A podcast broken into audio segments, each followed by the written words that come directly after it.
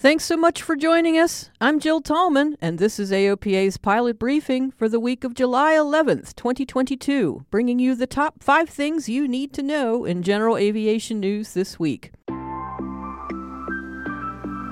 This is AOPA's Pilot Briefing, your general aviation news update, brought to you by the Aircraft Owners and Pilots Association.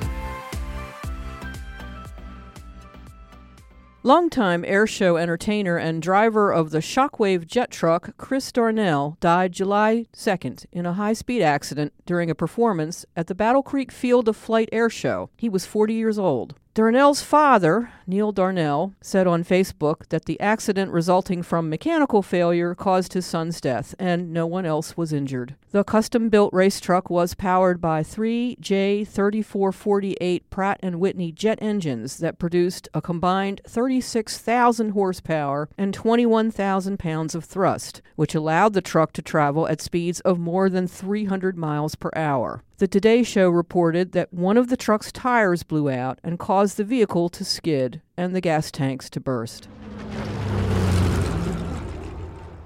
Signature Flight Support is the new owner of 14 TAC Air facilities across the nation. Signature said it will honor existing TAC Air customer agreements during a transition period, and the company said it is welcoming TAC Air team members employed throughout its FBOs. The acquisition continues a years-long consolidation of the FBO industry, and pilots have felt the pinch of the fuel pump as more and more airports end up with just one provider of services on the field. The TAC Air deal gives Signature a foothold in 11 new markets, including Salt Lake City, Lexington, Kentucky, Buffalo, New York, and Knoxville, Tennessee.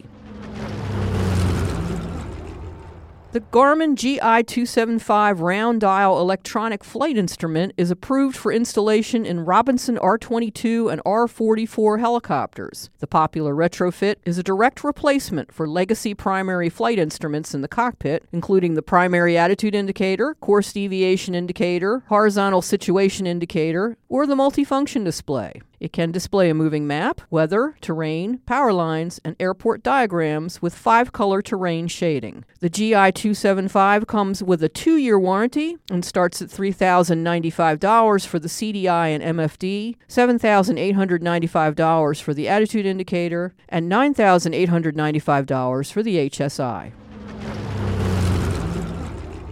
The UK company Skyfly announced Axe, a personal-use 2-seat EVTOL, that's electric vertical takeoff and landing vehicle, with a range of up to 200 miles. The base price is $180,000, and the Axe is said to travel at 100 miles per hour with a range of 100 miles. The range doubles to 200 miles when equipped with an optional range extender that is described as a lightweight rotary engine providing electrical charge to the batteries. The company said the 2-seat Axe is capable of operating as a conventional fixed-wing aircraft or a helicopter.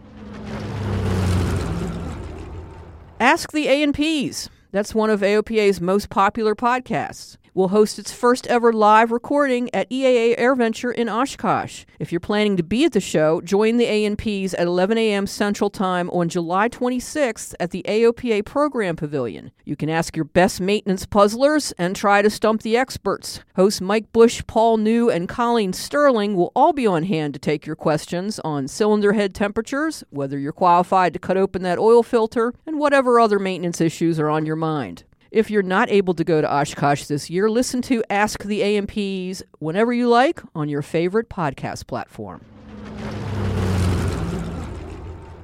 To get the full story of everything you heard here today, visit AOPA.org, and don't forget to follow us on social media. And if you have an Amazon Alexa device, you can now listen to this podcast by saying, "Alexa, play Pilot Briefing" on TuneIn.